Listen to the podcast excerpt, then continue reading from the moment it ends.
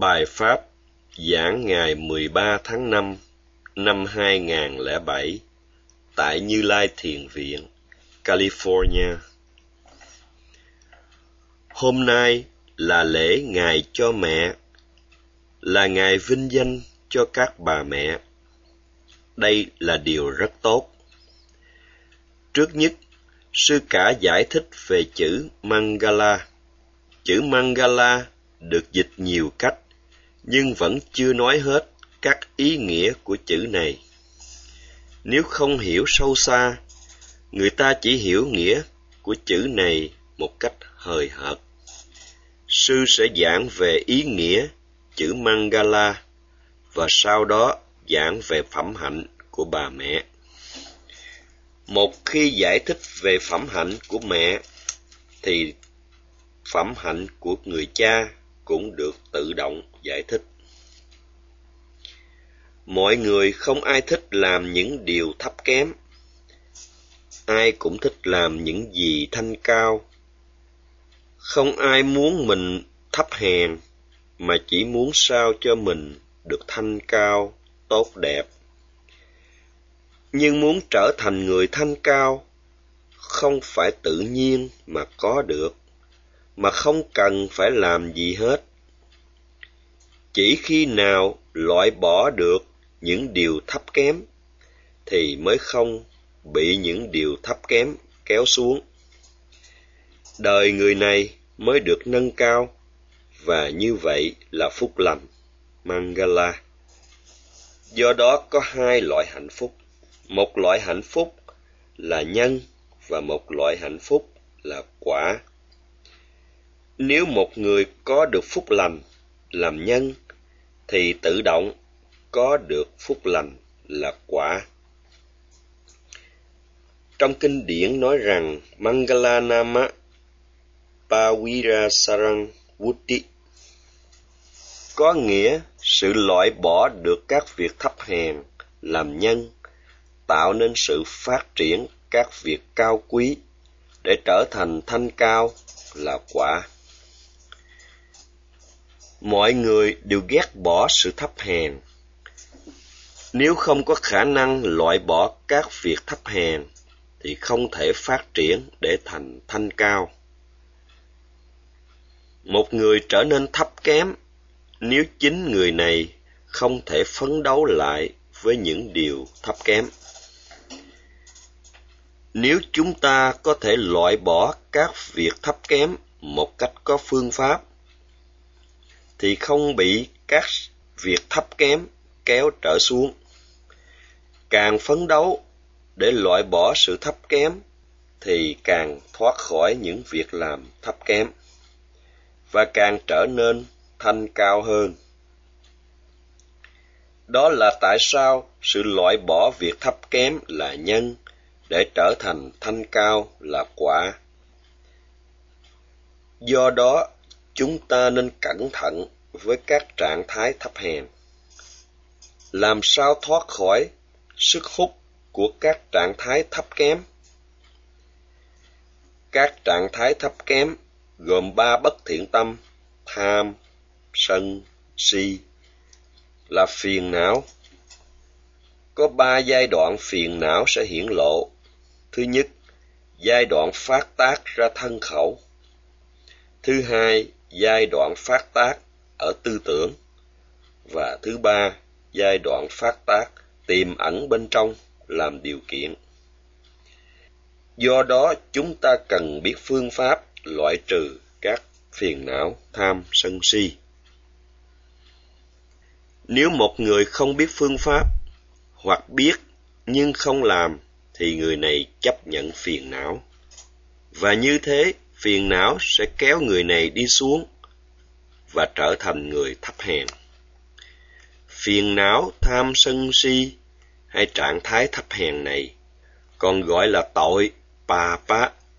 Bao lâu chúng ta chưa thành đạt thánh đạo quả, thánh đạo tuệ, thì các trạng thái thấp kém này có thể sinh khởi khi có cơ hội. Nếu còn loại phiền não ngủ ngầm tiềm ẩn bên trong tâm, thì khi có cơ hội loại phiền não này sẽ biến sang thành phiền não tư tưởng. Khi tâm có liên hệ với các sự ô nhiễm hay trạng thái tâm thấp kém, hai loại phiền não tư tưởng, tâm cũng trở nên thấp kém.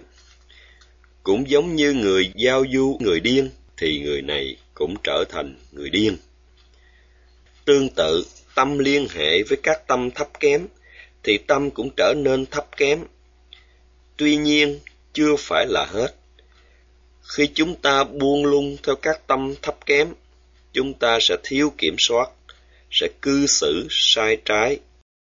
Khi thiếu tâm từ bi, thì cá nhân sẽ có sự cư xử sai trái, làm tổn thương cho mình và cho người khác.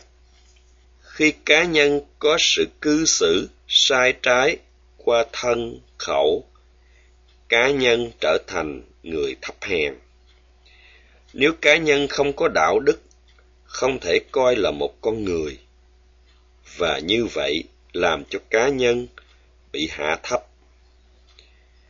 Nếu không giữ chánh niệm, cá nhân sẽ cư xử sai trái và trở nên thấp hèn. Bao lâu chưa loại bỏ được phiền não ngủ ngầm bằng minh sát tuệ và thánh tuệ, thì cá nhân vẫn còn là người thấp kém. Ai cũng muốn được là người cao thượng. Vì thế, Mangala có nghĩa phương pháp loại bỏ các tâm thấp kém để làm cho cá nhân thăng tiến và cao thượng. Mangala gồm ba phần, Mang, Ga và La. Mang từ chữ Marinda có nghĩa tạo nên sự chết. Dịch trực tiếp là giết. Ga có nghĩa thấp kém. La có nghĩa cắt đứt hay loại bỏ. Ngoài ra chữ Pamada có nghĩa thất bại hay dễ vui trong sự thu thúc những gì nên thu thúc và phải làm những gì cần phải làm. Người dễ vui không thu thúc những gì cần thu thúc và không làm được những gì cần phải làm. Người này để tâm không kiểm soát, tâm bị thấp kém và dẫn đến cư xử sai trái, phạm nhiều tội lỗi, làm cho cá nhân bị hạ thấp. Cho dù cá nhân chưa chết, nhưng giới hạnh đã chết. Chữ Marinda là tạo nên sự chết. Ở đây, sự cư xử sai trái đã giết chết giới hạnh của cá nhân. Cá nhân không còn sự kính trọng và không còn giới hạnh. Giới hạnh của cá nhân không còn trong sạch, dễ mến, nên làm cho cá nhân trở nên người thấp kém. Chữ gá có nghĩa thấp kém. Hai chữ măng và gá hợp lại thành măng gá, có nghĩa giết chết giới hạnh của cá nhân và làm cho cá nhân thấp kém. Lá có nghĩa loại bỏ. Ba chữ mangala có nghĩa loại bỏ những ô nhiễm vốn làm hạ thấp giới hạnh và hạ thấp sự kính trọng của cá nhân. Ý nghĩa của chữ này rất đẹp và tế nhị. Manga đồng nghĩa với chữ pa pa. Cả hai đều mang nghĩa là làm cho cá nhân thấp kém. Nói cách khác, chính vì phạm nhiều tội lỗi mà cá nhân bị mất đi giới hạnh và sự kính trọng. Pamada chỉ sự lơ đãng dễ vui là nguyên nhân làm cho tâm bị thấp kém. Pamada còn được dịch là sự quên, nhưng ý nghĩa của Pamada là thất bại, cẩu thả, dễ vui. Làm con người phải chấp nhận trách nhiệm và phải có trách nhiệm. Trách nhiệm giữa cha mẹ và con cái, trách nhiệm giữa thầy trò, giữa chủ và người làm công. Mỗi người đều có trách nhiệm làm con người phải có trách nhiệm của một con người cá nhân phải sống đúng như một con người sao cho không bị thấp kém nếu thất bại không thu thúc những gì nên thu thúc cá nhân trở nên thấp kém.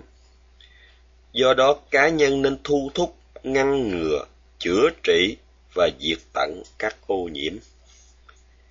Trách nhiệm của cá nhân là phải làm cho các ô nhiễm suy yếu và cuối cùng diệt tận các ô nhiễm này. Vì lẽ đó, thất bại trong việc phải thu thúc những gì cần thu thúc gọi là pamada. Manga và papa là làm cho cá nhân bị mất giới hạnh. Do đó, cá nhân phải thu thúc không làm những gì để bị đánh mất giới hạnh, để giới hạnh không bị chết. Vì thu thúc không để bị thấp kém, phẩm giá cá nhân trở nên sáng ngời và làm cho giới hạnh phát triển. Nhờ đó, cá nhân không bị chết, giới hạnh và sự kính trọng nơi cá nhân không bị chết. Cá nhân phải làm những gì cần phải làm. Nếu thất bại sẽ xem như dễ vui. Thất bại không làm những gì cần phải làm. Cá nhân không hưởng được lợi lạc. Nếu không làm những gì cần phải làm, nên cá nhân bị thấp kém, không thể thăng tiến thành người cao thượng và có được sự kính trọng. Appamada không dễ vui, có nghĩa cá nhân phải giữ chánh niệm, không xa rời chánh niệm, luôn luôn có chánh niệm với mình. Giữ chánh niệm để không có sự cư xử sai trái, không được thất bại, không được cậu thả trong sự giữ chánh niệm. Với sự có mặt của sự không dễ vui, cá nhân sẽ có khả năng giữ gìn không để cư xử sai trái và quá mức giới hạn.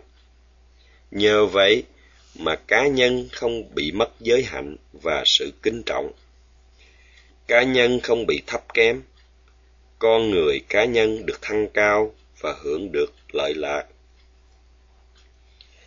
Không phải do tạo hóa hay Thượng Đế ban phép cho cá nhân hưởng lợi lạc, hay có thể xóa các tội lỗi cho cá nhân để làm cho cá nhân trở nên người cao thượng hoặc làm cho cá nhân trở nên người thấp kém. Theo lời dạy của Đức Phật, chính do sự dễ vui hay không dễ vui mà cá nhân có giới hạnh hay không có giới hạnh, hưởng được lợi lạc hay gặp hiểm nguy, cao thượng hay thấp hèn, hoặc kính trọng hay không được kính trọng, hoặc được kính trọng hay không được kính trọng. Trong xã hội, giữa cha mẹ và con cái, ai là ân nhân? Cha mẹ là ân nhân. Cha mẹ nuôi con cái bằng năm điều. Thứ nhất, không muốn con bị thấp kém. Thứ hai, muốn thấy con thành công và sống đầy đủ vật chất. Thứ ba, không muốn con bị hại, không muốn thấy con khổ. Thứ tư, muốn con cái có học vấn và giỏi vắng trong sự giao tế với mọi người. Và thứ năm, muốn con cái có hạnh kiểm tốt. Cha mẹ muốn mọi điều tốt đẹp cho con cái. Không muốn con mình gặp nguy hiểm là tâm bi. Muốn con mình thành công là tâm từ. Vì không muốn con gặp nguy hiểm, cha mẹ muốn con giữ gìn những gì cần phải giữ gìn và phải làm những gì cần phải làm. Cha mẹ còn có trách nhiệm đối với con cái. Thứ nhất, giữ gìn cho con không bị thấp kém, không làm những gì thấp hèn để bị thấp kém. Không phải vì cha mẹ muốn kiểm soát hay áp bức con, mà là cha mẹ không muốn con bị hại, nên ngăn cấm, không cho làm những điều xấu xa. Trách nhiệm thứ hai, giúp con làm những điều tốt đẹp. Chỉ với hai trách nhiệm đầu tiên, nếu cha mẹ làm tròn đầy đủ, thì cũng đủ quá tốt. Trách nhiệm thứ ba, cho con cái được học hành tốt đẹp. Trách nhiệm thứ tư, sắp xếp việc lập gia đình cho con cái khi con cái đến tuổi. Do đó con cái nên trả ơn cho cha mẹ vì đã nuôi nấng mình với trách nhiệm này. Cha mẹ cũng được so sánh như các bậc phạm thiên. Các vị phạm thiên rải tâm từ đến chúng sanh. Họ có tâm bi khi thấy chúng sinh đau khổ. Họ có tâm hỷ khi thấy chúng sanh sống đầy đủ. Và họ có tâm xả đối với chúng sinh khi thấy chúng sinh có nghiệp riêng. Các bậc cha mẹ cũng có bốn tâm từ, bi, hỷ, xả đối với con cái. Cha mẹ có tâm từ đối với con cái, mong muốn cho con cái được tốt đẹp mọi điều, muốn cho con thành công và an vui. Thứ hai, cha mẹ có tâm bi vì không muốn thấy con gặp nguy hại. Thứ ba, cha mẹ có tâm hỷ khi thấy con thành công. Và thứ tư, cha mẹ có tâm xã khi thấy con mình đã tự lập, không còn cần phải bận tâm, lo lắng. Tâm cha mẹ trở nên quân bình đối với con cái. Đó là tại sao cha mẹ được so sánh như các vị phạm thiên. Con cái sống hạnh phúc, an vui với cha mẹ là những người giống các bậc phạm thiên. Trong kinh điển còn đề cập đến sự chăm lo của người mẹ với con. Khi con còn ở trong bụng, người mẹ luôn suy nghĩ về đứa con, mong cho con mình được sinh ra có tứ chi lành lặn, mạnh khỏe. Khi sinh con, thấy con mạnh khỏe, người mẹ vui mừng, quên hết tất cả những đau đớn. Mẹ săn sóc, ôm ấp con, cho con bú, coi chừng con không bị đốt bởi mũi mồng. Mẹ lo lắng khi nghe con khóc vì bị mũi đốt. Mẹ có tâm bi với con. Khi con biết đi, biết chơi, mẹ cũng rất vui sướng khi thấy con biết đi, biết chơi, được mạnh khỏe và học hành tốt đẹp. Cũng như hoan hỷ khi thấy con mình thông minh, làm được nhiều chuyện, có khả năng đảm đang việc nhà. Cho đến khi con học thành tài, có khả năng tự lập, mẹ không còn phải lo lắng, quan tâm nữa. Mẹ có tâm xả. Xả không phải là bỏ mặt, không để ý, nhưng mẹ cảm thấy an tâm, thư thái khi biết con đã trưởng thành, có khả năng tự lập. Do các phẩm tính giống như Phạm Thiên, cha mẹ nuôi nấng con cái bằng từ bi hỷ xã, nên cha mẹ xứng đáng cho con cái kính trọng và tôn vinh. Vì vậy, chỉ mừng ngài cho mẹ không chưa đủ. Người con phải biết cách săn sóc thích nghi cho cha mẹ, thì như vậy ngài cho mẹ mới được xem là ngài tốt lành. Cha mẹ còn được xem là người thầy đầu tiên. Cha mẹ dạy con cách đi, cách ăn, cách đứng, dạy con biết cách hòa đồng với những người khác, dạy cho biết những kiến thức căn bản, cho con đến trường học toán, khoa học, vân vân. Nhưng những kiến thức căn bản mà cha mẹ dạy con là những gì thiết yếu cho con. Chẳng hạn như dạy con có đạo đức, kỷ luật. Đây là những bổn phận làm thầy của cha mẹ. Vì cha mẹ là những người thầy đầu tiên, nên xứng đáng được kính trọng và tôn vinh. Do đó, con cái phải có bổn phận trả ơn cho cha mẹ. Ngoài ra, trong kinh điển còn xem cha mẹ là người đáng được kính trọng và tôn vinh. Vì nhờ cha mẹ mà con cái không là những người thấp hèn. Nhờ sự dạy dỗ nên con cái ngoan ngoãn, có nề nếp và đàng hoàng. Vì những phẩm tính này nên cha mẹ xứng đáng là người được kính trọng và tôn vinh. Mẹ còn nuôi dưỡng con cái bằng sữa của mình. Con bú sữa mẹ có được từ máu huyết của mẹ, nhờ đó mà lớn lên và khỏe mạnh. Sữa mẹ dành cho con với tâm từ và bi. Mẹ cho con sữa từ chính máu huyết của mình. Mẹ nuôi con không quản thân mạng. Mẹ luôn luôn bảo vệ con. Mẹ luôn luôn là người cận kề nhất đối với con cái. Do đó, con cái phải biết trả ơn cho cha mẹ để xứng đáng là người thừa kế của cải. Theo lời dạy của Đức Phật, khi cha mẹ qua đời, con cái phải làm phước để tưởng nhớ đến cha mẹ. Trả ơn cha mẹ bằng đường lối thế tục không đủ. Dù có để mẹ bên vai phải và cha bên vai trái suốt đời, cũng chưa trả hết công ơn cha mẹ.